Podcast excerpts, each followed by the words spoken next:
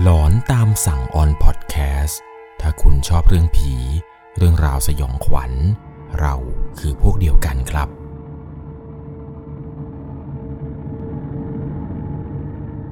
สำหรับเรื่องราวความสยองขวัญในวันนี้ครับเป็นประสบการณ์สยองขวัญที่ส่งตรงมาจากสปปลาวครับ ซึ่งเรื่องราวเรื่องนี้ครับต้องบอกเลยว่าเป็นประสบการณ์หลอน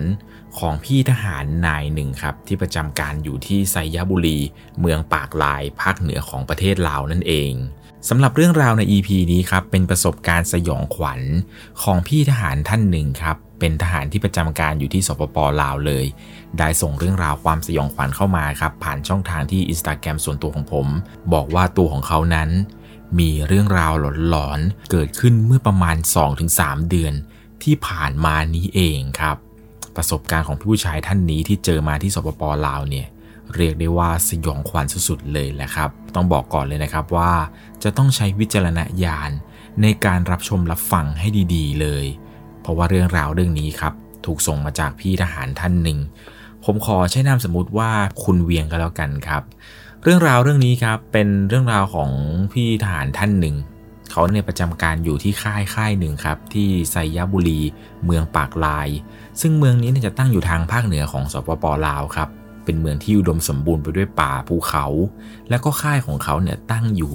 ในป่าแห่งหนึ่งครับ ผมขออนุญาตไม่เอ่ยชื่อก็แล้วกัน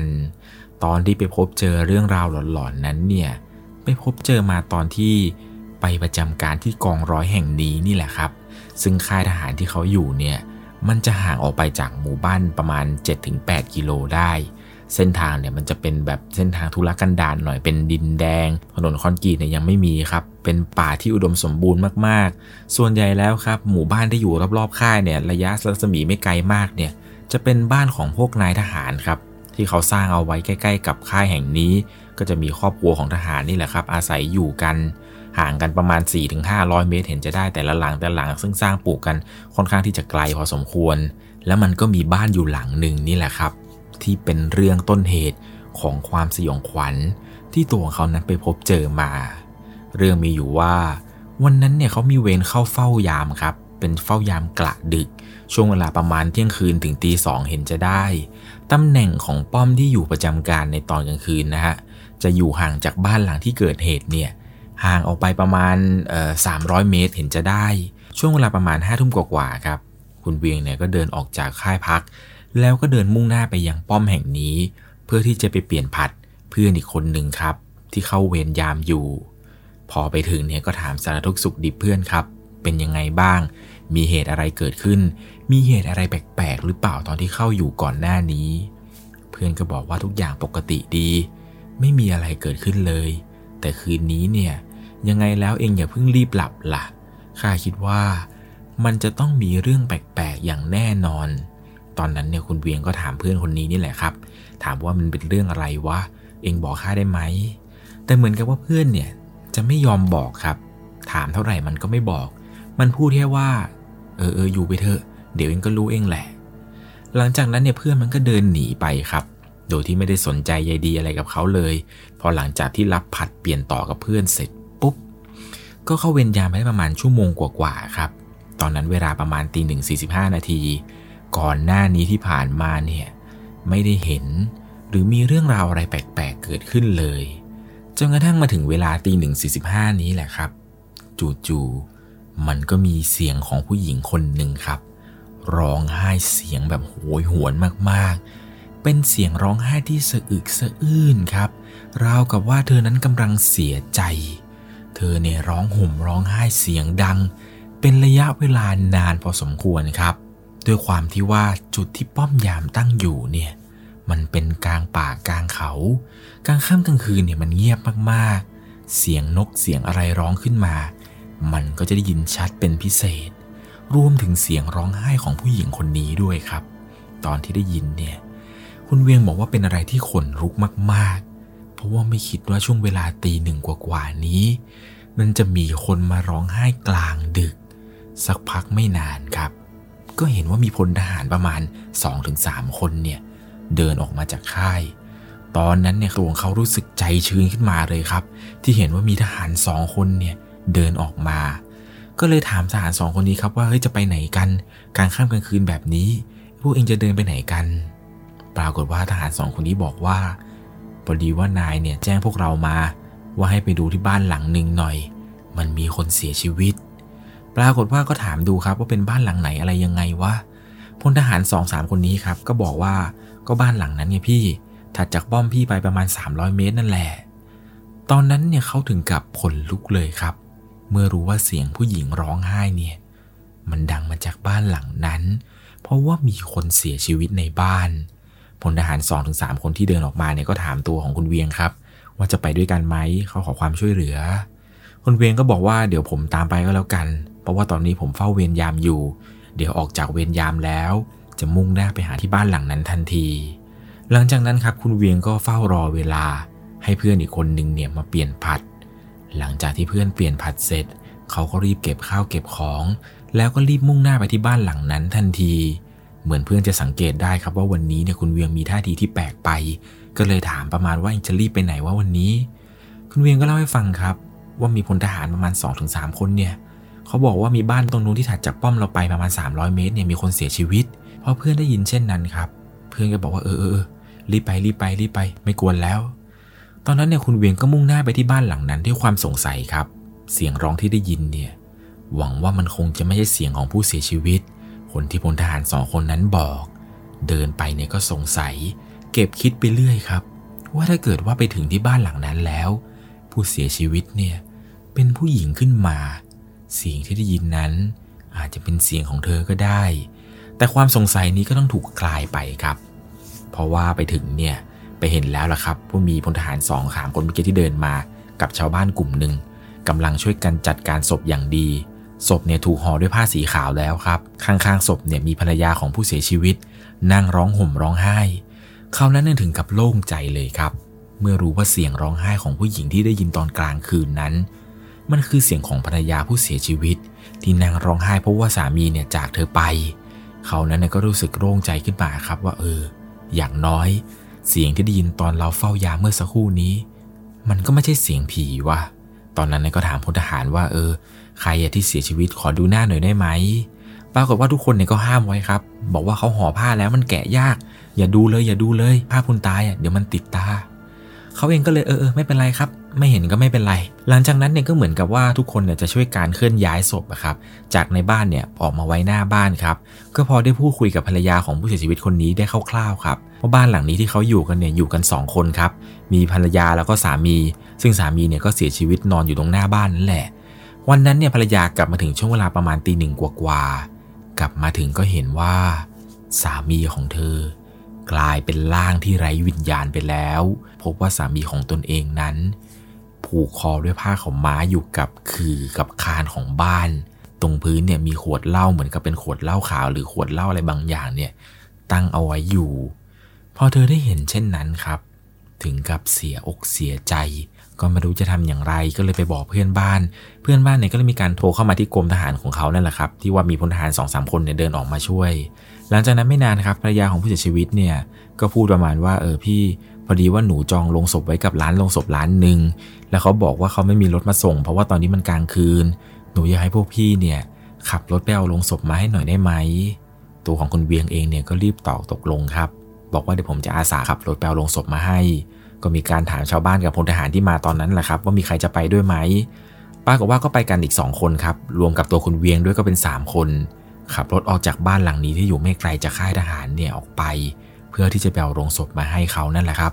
ก็ขับไปบนเส้นทางที่มันทุระกันดารกลางค่ำกลางคืนเนี่ยทำความเร็วไม่ได้เลยครับ มันเป็นถนนที่บางช่วงเนี่ยมีหลุม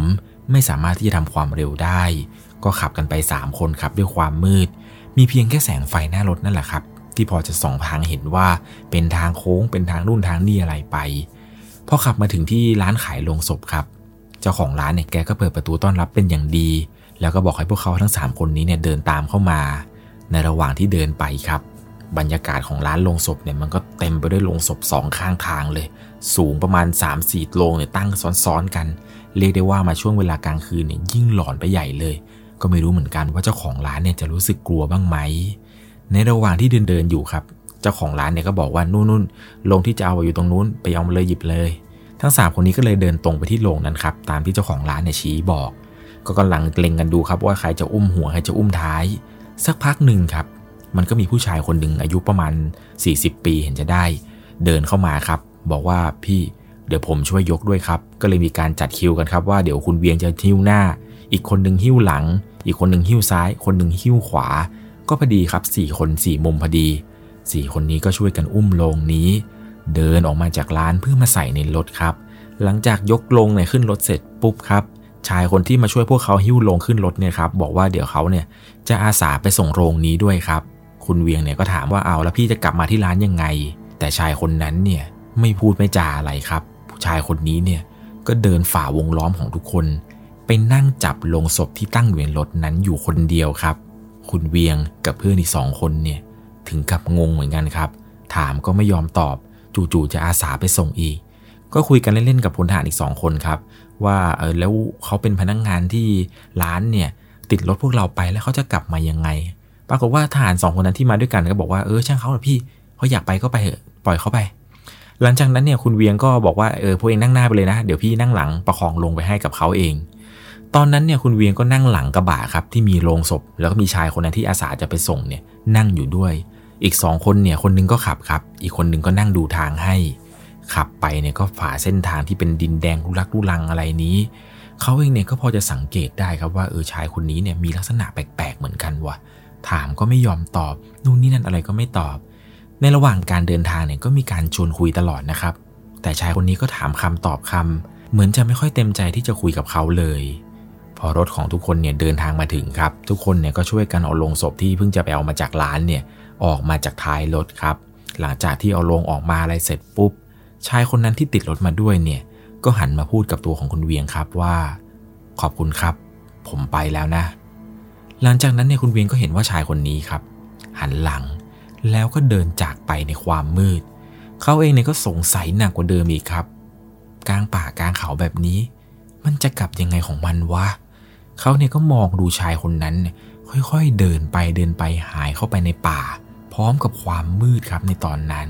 ทีนี้เนี่ยก็รอให้สับเปลือครับมาทำพิธีเอาโลงเข้าศพอะไรเสร็จปุ๊บ ทุกคนก็แยกย้าย เพื่อที่ตอนเช้าเนี่ยจะมาจัดเหมือนกับจัดพิธีศพให้กับชายคนนี้กัน หลังจากนั้นเนี่ยคุณเวียงก็ไม่ได้ช่วยอะไรแล้วครับ เพราะว่าญาติญาติเดี๋ยวเขาจะมีการ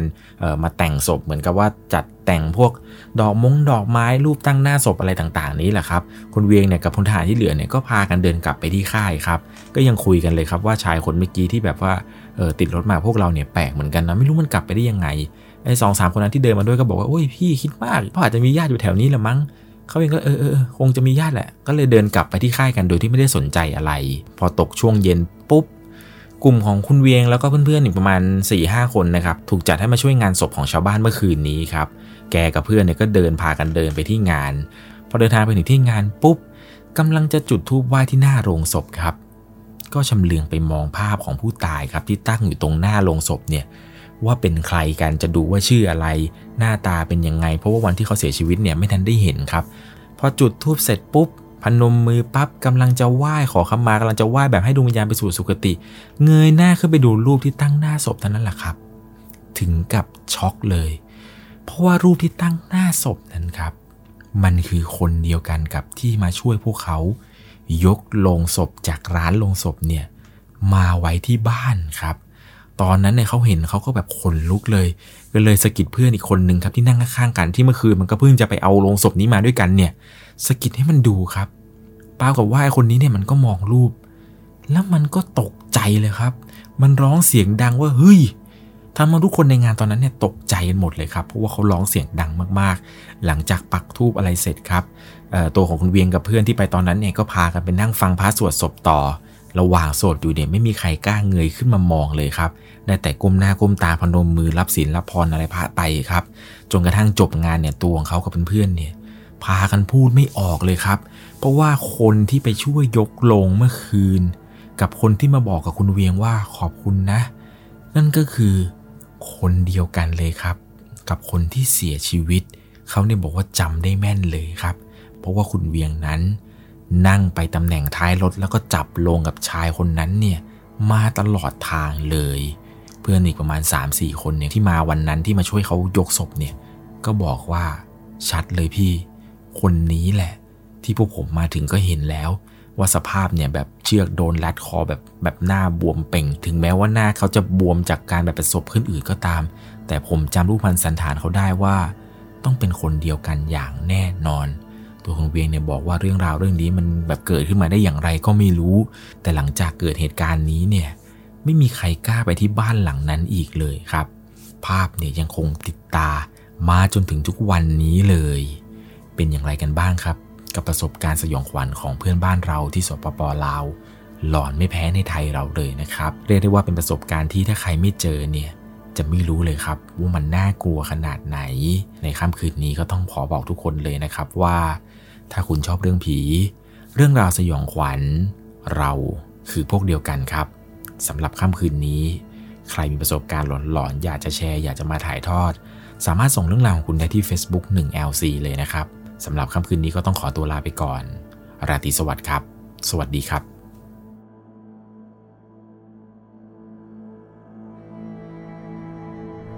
สามารถรับชมเรื่องราวหลอนๆเพิ่มเติม